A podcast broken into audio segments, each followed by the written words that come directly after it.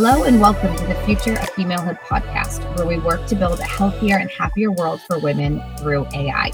I'm your host, Amanda, and I am the co founder and CEO of Ema, an AI companion that supports women along femalehood. Um, I know that I started this, as I always do, by saying where we build a healthier and happier world. But I'll be honest with you, what we're here to talk about today, I don't think is very happy.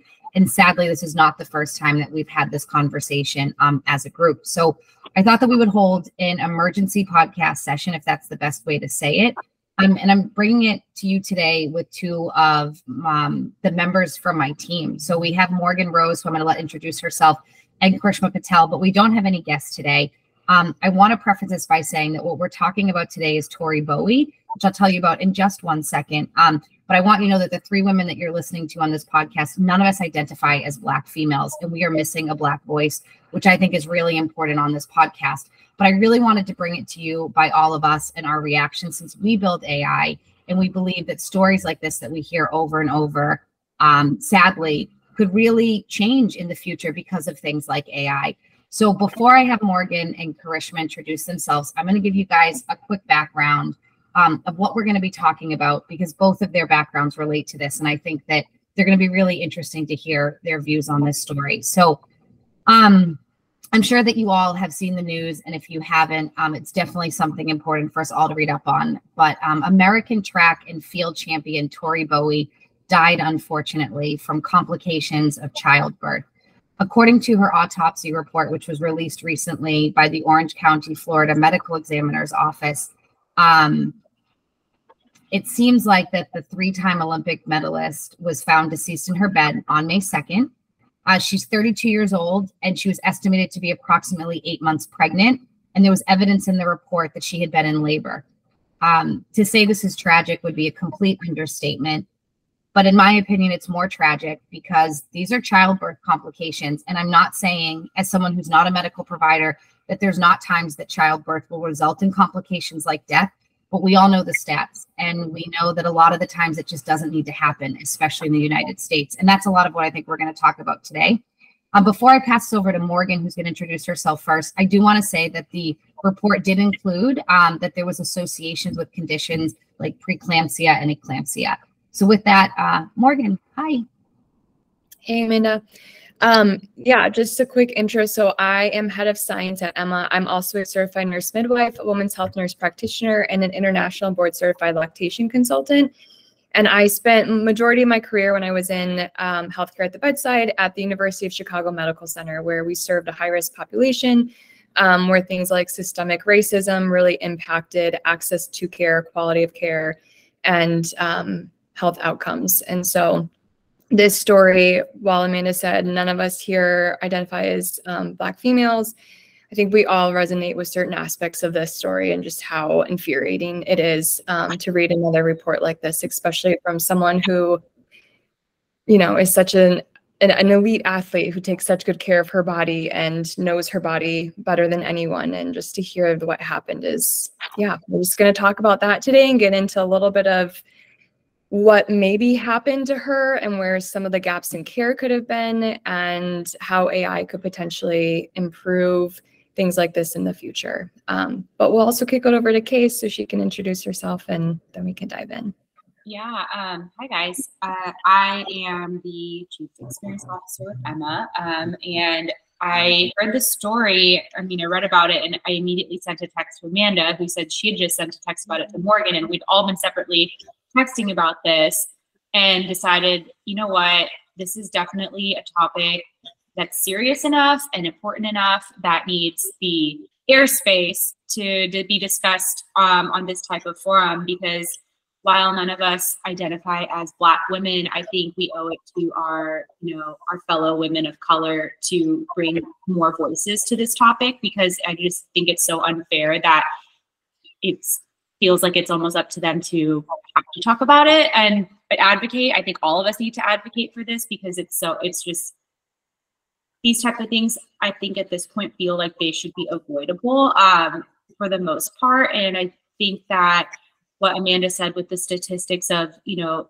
maternal uh, mortality complications for Black women being two times higher than um, women that are not of color, I think that's honestly an abomination to so many different things that play into that, whether it's um, biases in the healthcare system. I think it's a lack of trust with the healthcare system for good reason. Um, and I think um, it brought up a lot of questions for me too that I would love for Morgan to help answer because as someone who just went through childbirth twice in two years, uh, I realized as I was reading the story that I got did all I had standard prenatal care, very good prenatal care. Um, and I left reading this article wondering, wow, I actually don't even know what the signs for pre- preeclampsia are, other than the fact that they would just check my blood pressure. Like the education on the topic for pregnant women or women that are trying to be pregnant is so minimal. The fact that I've been through 18 months of pregnancy and two and a half years and I still don't know the answer to these questions just because it hasn't really been properly discussed through my care makes me, you know, very, you know, have I just it raises a lot of concern for me for the state of how some some prenatal and postnatal care is for women in general and especially for women of color. Yeah. So let's let's um before you get started more because I do really want you to kick this off and to lead this conversation. Um, but before you get started, I just want to preference one thing. So all three of us have been building Ema from the ground up, and more than 30% of our users, and we've had over 100,000 downloads since the beginning, just so everyone knows that's like who's listening, that Morgan Karishma and I um, have really spent our time building this product, listening to women on the application. And more than 30% of our users do identify as Black females on Ema. So we're constantly listening to these stories and it's really unique to just say the reason why this story is everywhere is because she was famous, because she's an athlete. But this is happening all the time. And women on our app are constantly talking about why they feel like they are disenfranchised in the medical system. I mean, like there's so many layers. So we do have an upcoming episode. It's already scheduled. It's one of our amazing doulas who does a lot of work around the disparities that exist in birth and labor as an industry as a whole. Sierra will be on for us. Um, so stay tuned for that as well. But otherwise, um, Morgan, why don't you kick it off for us? And in particular, let's talk about preeclampsia and eclampsia, just like what that is, what do you think happened, all that stuff. So go for it. Yeah, I mean, I was thinking I could give like a brief definition of what eclampsia um, and preeclampsia are, but I also would love to just talk with you and Kay about like you read this story as lay people who aren't medical professionals. I found a lot of gaps and sort of some gaslighting techniques and how the media has talked about it. And so I'm just, I would love to have a conversation with you all too around like what you picked up on in the story, where questions popped up for you. And then maybe I can jump into to fill in some of the the medical knowledge and the questions that we just can't answer because we don't have enough to the story about like what really happened. But yeah.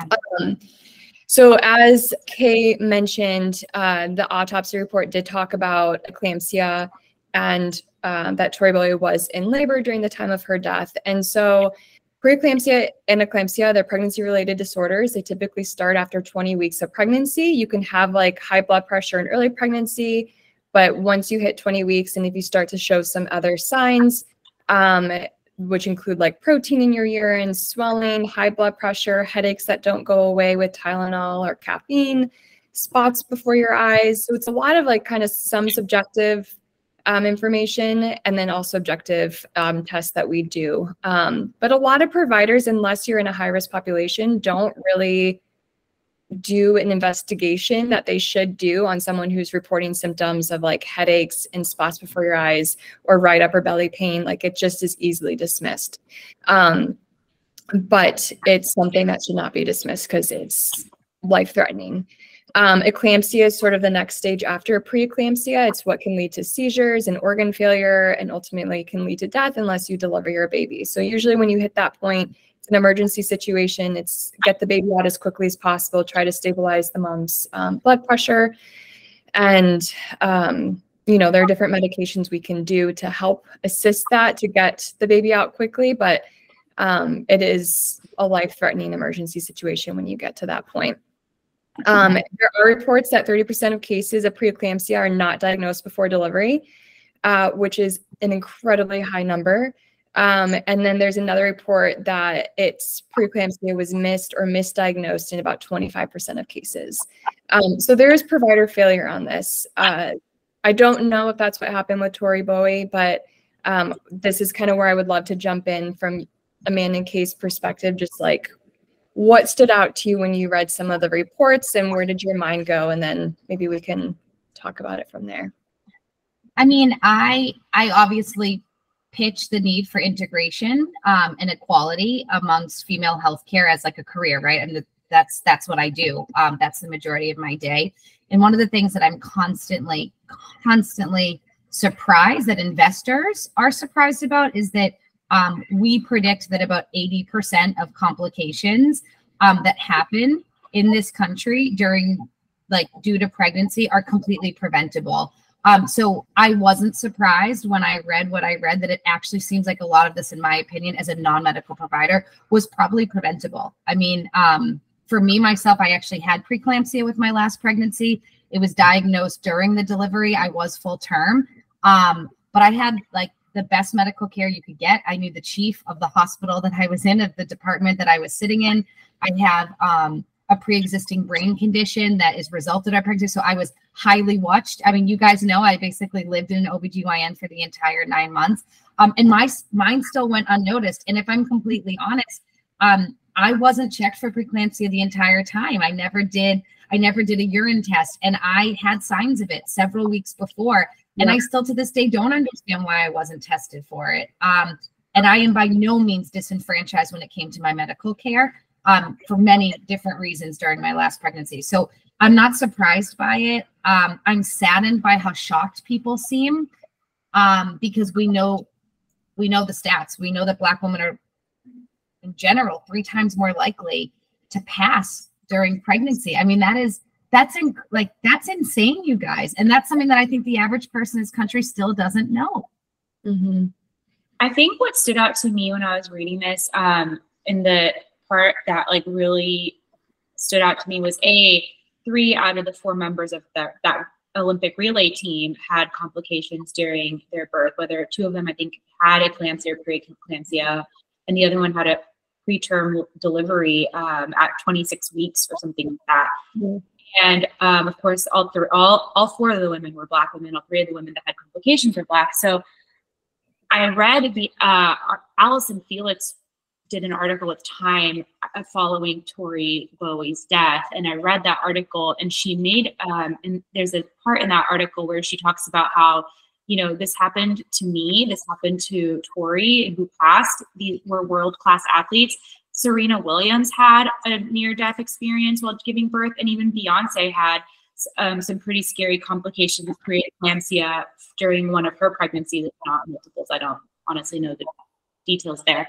But when you hear these names and you hear these people that are talking about this, world class Olympians, Serena Williams, who and Beyonce, people who truly probably have the best of the best care that you can get at that point, right? Like if they don't have access to the best of the best care and aren't getting it, then I don't know what the rest of us are going to do at that point.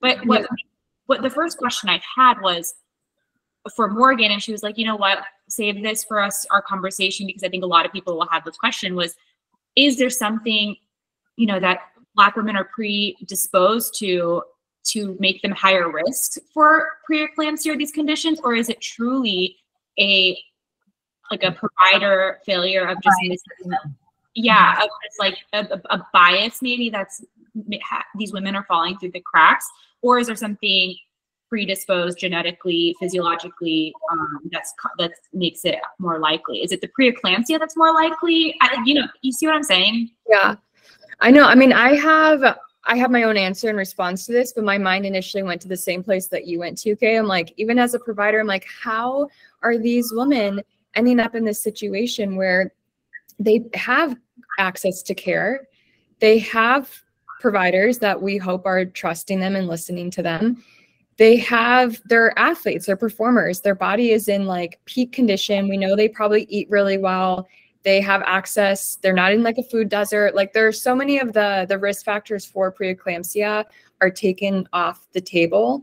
And there's been research that shows even when you um, stratify some of those risk factors and remove socioeconomic factors or education, Black women are still higher and at high risk for having preeclampsia. So it's not it's not it, it, boils down to systemic racism is and the impact of stress on your body. And there are a lot of other factors that go into it. So i don't want to say it's just that. There are genetic factors underlying health mm-hmm. conditions. I don't know any of these people's medical history so i can't say like what else they had that could put a could have put them at higher risk for developing it. Um, but we know at least in these instances it's not access to care. It's more likely lack of trust in the healthcare system not being trusted when they're saying, I mean, Serena Williams' story, just like I couldn't, I ruminated on that one for so long. So I'm like, she was telling her nurses over and over again, something is not right. And this is an athlete who knows her body so well, better than anyone. And you don't even have to be an athlete to know your body so well and better than anyone. Like you are the only person in your body, you know what feels right, what feels off. Um, but it's just even more dramatic, I think, because she's someone that you know athletes really fine tune their ability to understand when their body is off and she was still being dismissed. Um, well one of so, the things well so one of the things that we've been doing at Ema morgan together you you all know all three of us really early on was the stories like from people like serena like we hear them constantly on Ema whether it's a live event that we're doing or whether it's a post that a woman's making.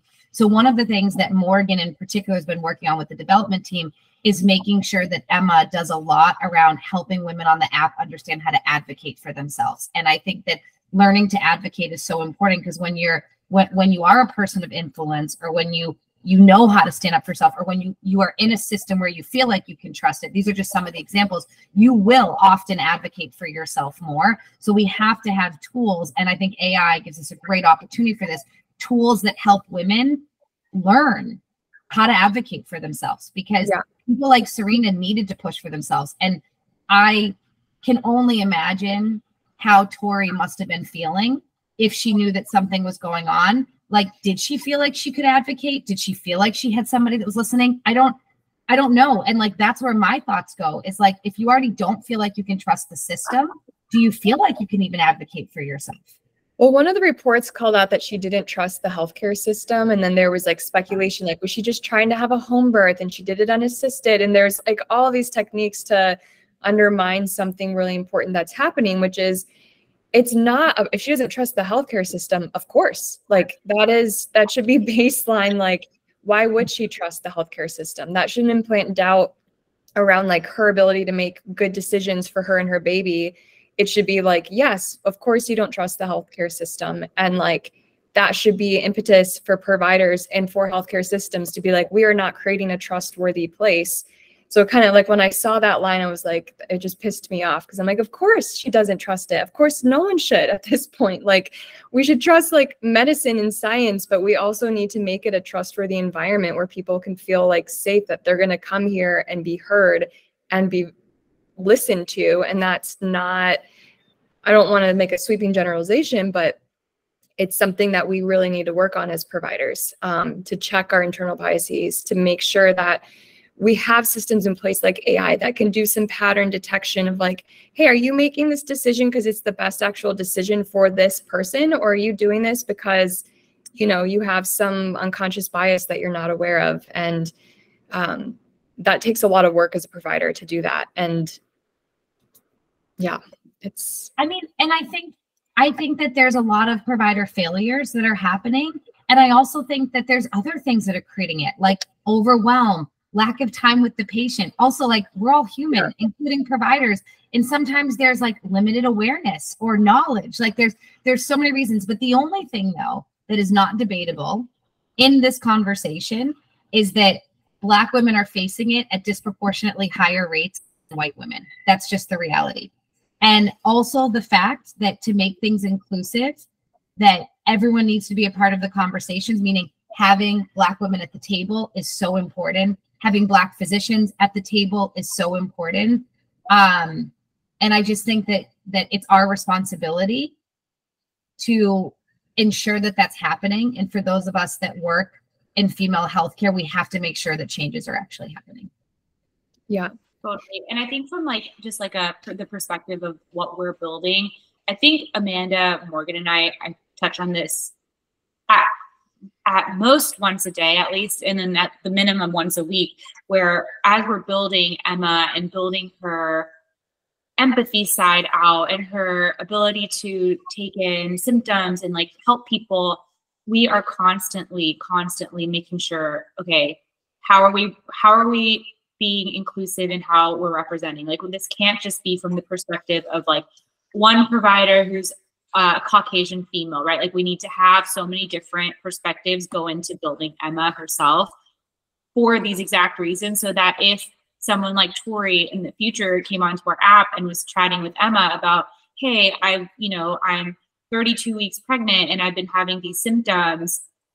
Ema would be would have the background based on the team that's built her with women like Sierra that we work with to know that you know I need to treat this person uniquely to their background to what they go through instead of it being this generalized experience.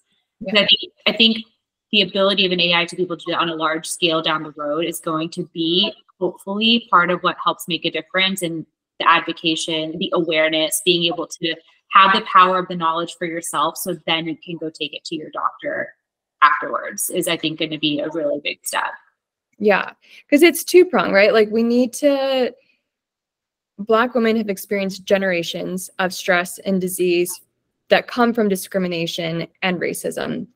And that is not their problem to fix. That is our problem to fix. So we need to build a system that supports them and that makes reduces that stress and disease because we we broke it, we fix it. Mm-hmm. And then on the other side, I'm like, as we're fixing it, we also want to help people know how to advocate for themselves and know what those risk factors are or what those signs are so that they can and how to screen for the right provider. You know, like if you're giving birth and you don't trust the the provi- the provider that you're with or the hospital that you're delivering with, then like we that's something we talk about a lot internally is like how can we teach women to ask questions that set them up for success and how can they find the right provider and system that is going to support them and intervene early um, and make them feel like safe Morgan, I have a question. So when we were talking earlier about preeclampsia specifically, obviously there are some like very tactical markers, which is like elevated blood pressure, um, you know, changes in your the protein in your urine. But then there are other ones that are more subjective, like seeing spots and headaches and other things like that that you can't necessarily get on a test. What if like you were in Amanda's situation where you ended up having it, but you somehow never got a urine sample and you don't even realize I got I got them all the time when I was pregnant both times. Like they did urine samples and there was no indication of me ever having pre, you know, I, I didn't have, I wasn't a high risk pregnancy at all. Very standard by the book. And they did all these things. And just from one person to another person between me and Amanda, the standard of care was so different. Like it, it, it was so different. Um, and with her being a high risk pregnancy, you'd think that it would be hypersensitive to uh, all the different things, right? Um, what can or can't like a patient actually like demand from their doctor? Like I feel like a lot of it is just like I don't even know. Yeah. I go up to my doctor and be like, I have a bad feeling that this is preeclampsia because I know the signs are X, Y, and Z.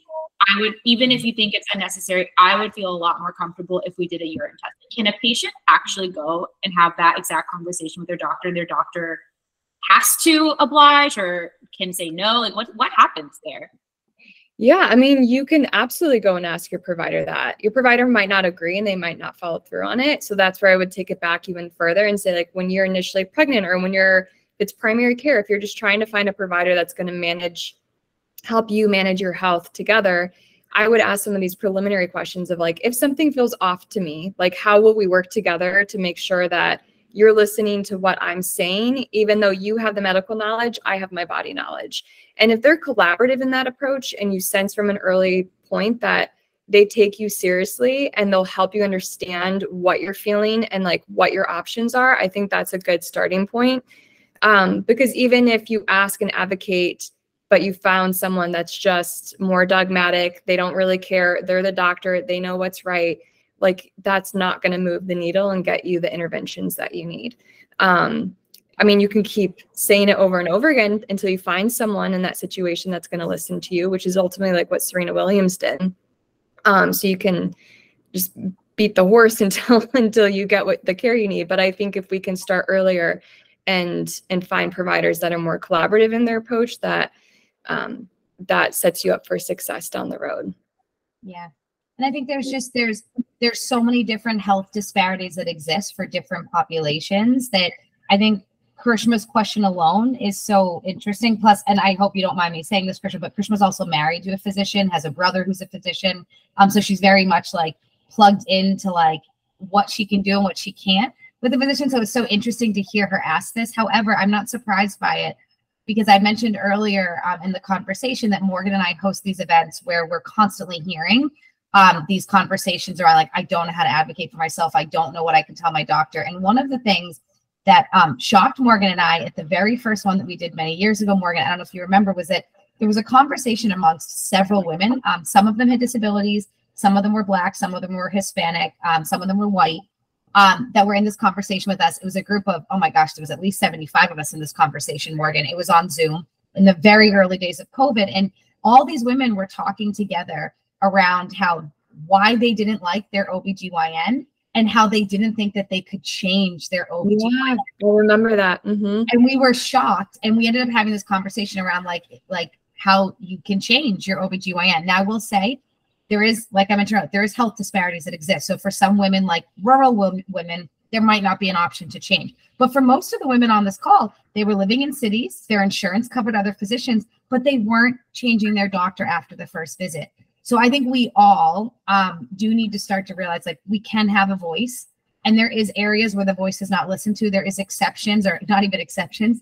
There's there's often cases probably where your voice is not being listened to, um, but we do need to learn as a society how to advocate for ourselves because there is options often that exist, and we're just not taking well, I uh, think a lot of people, I remember that in this conversation, they're like, well, is it really worth it? Like, am I actually going to find someone better? I have to do all the like work of getting my records, finding a new provider for what? Like, maybe the last couple of weeks of pregnancy, maybe it'll be better, but I don't know.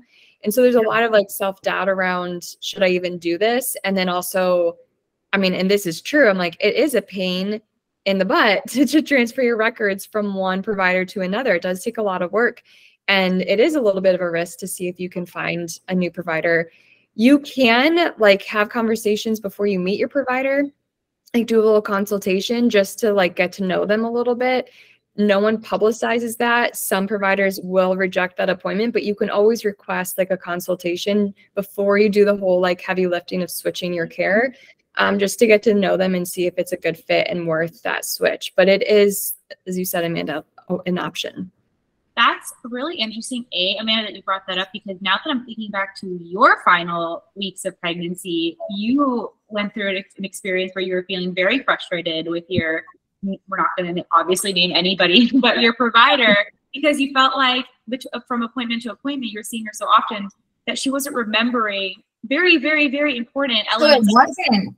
It, so, so it's really interesting. Actually, there was a nuance. It wasn't even my provider; it was her PA and it was the fact that I was always showing up to meet with her and I was getting the PA and I didn't know if I had the right basically to say, like, actually, I don't want to see the PA. I want to see the OBGYN. And Morgan and you both talked to me about that, which was really helpful. And in the end, it ended up being a fantastic experience. But yes, there was so much frustration on my side. And I live in the city with the largest medical center in the entire world. I live in Houston, Texas right now.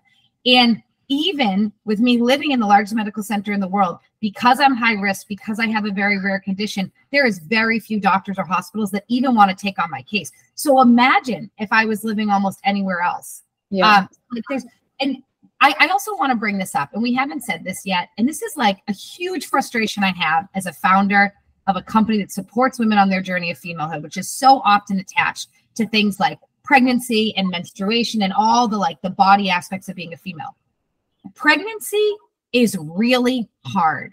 Birth is really hard. And the fact that we often make it seem like it's not a big deal, excuse my language, but bullshit. And I'm sick of listening to it. I'm sick of hearing it.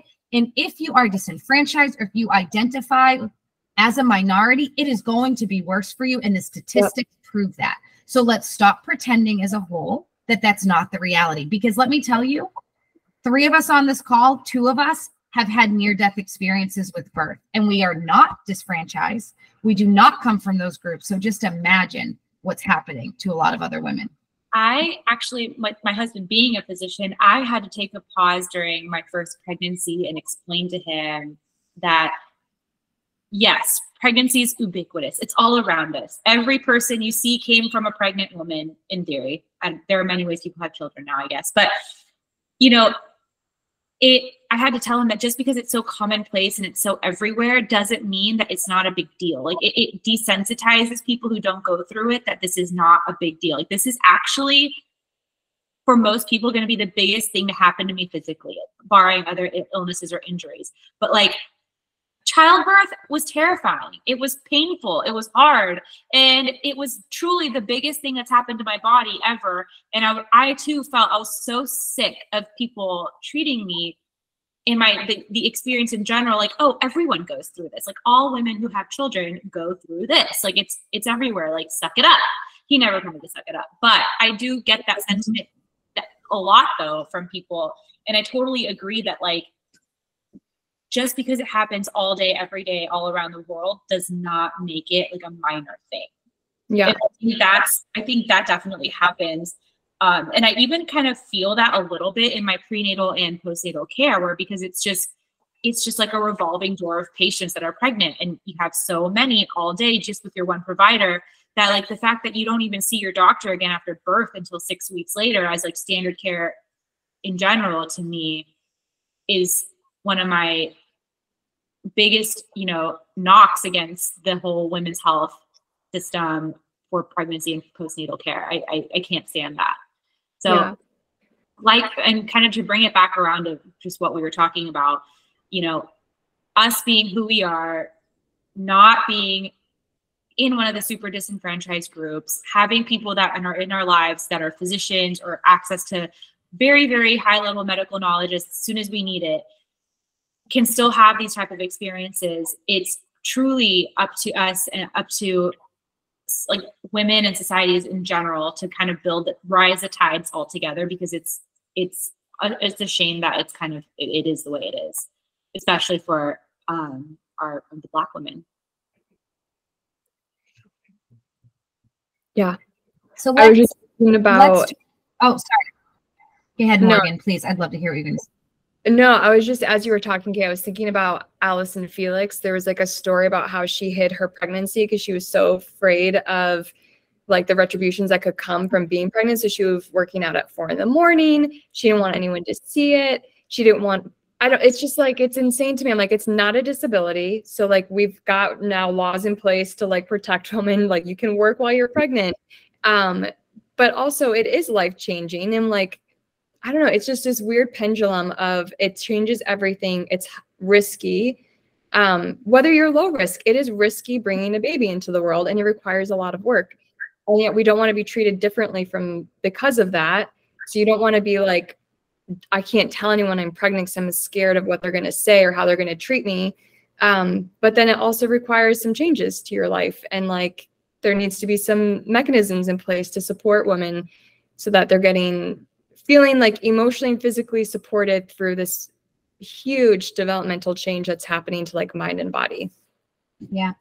I think I mean, it's the whole it's the whole purpose of Ema, right? It's why it's why we we created her was to support women and it's why we try really hard um, to build her equitably and inclusively and we understand that there's a lot of things about AI right now that are being questioned when it comes to inclusivity um, and building it equitably. So we're really trying to be a part of that as much as we can. Um, one of the things that I want to shift into, just because I'm really mindful of time, is that um, obviously, like, we are not here to fix the Black maternal health crisis. It is a crisis. This is not new. The stats are disgusting. Um, they really are. So if you're listening to this and if you don't know it, go down a little rabbit hole after this and go read about it. I really think you should. What I do want to talk about with the three of you guys is that I think products like Ema and things that are coming on the market can do so much to prevent prevent a lot of maternal crisis like this. Um, one of the things, or like kind of what I'd like to kick it off with, if it's okay, is um, what Morgan and I work with so much with Ema is how can we use um, a user's health data to empower them to create their own positive health changes. Like one of the really cool things is that if Ema notices that you are having an issue, she can notify you of that so that you can go and talk to your OBGYN with data in the palm of your hand so that you do feel like you can maybe get them to listen to you more, for example. So why don't we start by talking out, like just talking about that? Like, what do you guys think is coming up besides Ema, or even things with Ema in AI that can really help change um, a lot of these issues that are happening right now?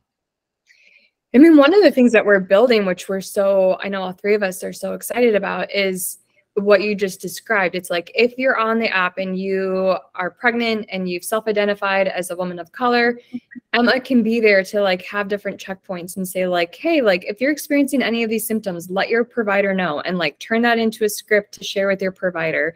Um, and also be able to catch some of those things. If you're saying, you know, like, oh man, I just have this headache, and you've said that three times over the course of a week, Ema can notify you and say, like, you're pregnant, you've told me three times that you have a headache. Like, now's the time to kind of escalate this and figure out if this is just like normal pregnancy headaches from hormones or if it could be a sign of preeclampsia. Um, and so I think just little things like that, right? Like, I, it's so much work as a, a pregnant person to be like, oh, I have to research all these things. I have to know everything. You shouldn't have to know everything. There should be a tool available to you that like you can just know the things about your body and your experiences and the tool will help you understand what's normal what needs just self-care and what could use an intervention. Um, and that's where i think there's obviously we need things beyond that. Like we are not a healthcare system. We are not a laboratory. We're not prescribing medications or inventing new medications. We need all of that too. But i think just from like it's a very important component is just helping people understand their bodies better without the mental load and stress of being like, this is all on me. So you said something like a tiny nugget in there that I want to circle back to, which is um, I think ties back to something I said earlier, where communicating some of these things with your doctor in real time, a even without having these like heavy things that you need to discuss or you know intervene with with your doctor, I would have to go into my appointments with like a bulleted list of like, okay, I need to ask about this, I need to ask about this, because otherwise I'd forget, I'd leave the appointment, and then I'd be like, oh crap, like I did not ask those questions that I needed to ask. So that's number one. The other thing is having the confidence to talk to your doc doctor about these things is actually something I think a lot of people struggle with, not just I, you think you're alone in that, but I think a lot of people don't know how to communicate with their doctor because it either feels intimidating. And I, I at least know I felt super intimidated talking to my doctor, and I loved my doctor. She's so sweet. I also have a husband who's in medicine, so I feel like in general I can articulate myself okay. And then, you know, I watched a ton of Grey's Anatomy, so there's that. but um, I really wanted to touch on the part about the using um, something like Ema to create the script for you. Um, I found that so helpful, like so incredibly helpful that you can take all the things he's talked about. You can say, "Hey, Ema, I'm having these symptoms, these symptoms. What do you think it could be?" And then she'll say, "It could be X, Y, and Z," but still talk to your doctor the ability to then say, can you turn this into a bulleted list of talking points? How can I frame this to where um, I sound like logical and believable? Like, can you come up with a whole script? Like, any of those requests she can do in a second. And I found that to be such a helpful tool at my fingertips to be able to just articulate myself without having to think about it and not having to worry about am I sounding correct? Am I sounding stupid? You know, I, I think that's a really, really important thing to touch on with AI. Just silly things like creating a, a script. It, it can it, it can be the difference between you having the conversation or not. Yeah. Yeah. So these are so so we just talked about some of the things that that Ema can help you with, some of the things that already exist. When you guys see what's coming out on Ema down the road, oh, I cannot wait. I'm so excited um, especially because the conversation we're having today, because we really have really tried to build her to help in these type of situations. So just to kind of um, blow everybody's mind, I want us to take something that's like super specific. Okay, so we are all right now living in a world where I don't think we can envision how AI is going to change everything from healthcare to banking to literally any industry that exists. And keep in mind, the three of us, we build AI and we still can't even begin to even kind of sometimes wrap our heads around it. So, um, to make this a little bit fun, let's talk about this in specific to preeclampsia. So, here are some of the things we actually put together um, a list earlier, just so everyone knows that's listening, about some of the things that we all think as a team, in particular, that AI is going to change with preeclampsia. So, Morgan, with that specific, that one little teeny thing that AI can change, not that preeclampsia is a small thing, um, it's, it's a condition that affects many, many, many people. Um, just with that alone, let's talk about some of the crazy, exciting things that we think are going to come up very soon if they're not already being worked on. in just regard to one condition in one industry. So, what are some of your ideas, Morgan? Um, well, so first I want to call out the Rana preeclampsia laboratory in Chicago because mm-hmm. Dr. Rana is maternal fetal medicine. I worked with her at the University of Chicago. She's a phenomenal human. She's so passionate about changing outcomes related to preeclampsia. Um, and she does research in Chicago and in Haiti. Um, but she's doing something, she's looking for biomarkers to test her preeclampsia way before you get to that 20 week mark where you're like, oh, now you have it. She's looking to see who's at risk for it way earlier. Um, and so, I mean, even tying that back to AI though, like we have, you can use AI to understand the, the biomarkers and to do some risk prediction and stratification of risk. So, I mean, it's possible she's already doing that and I don't know, but um, I think that's one really useful example of like someone who's doing the like on the ground doing this research to understand how to change outcomes, not just you know by treating it faster, but by actually preventing it and identifying it earlier. Um, and then tying AI into that to do some of that risk prediction, and then maybe even moving into like remote monitoring.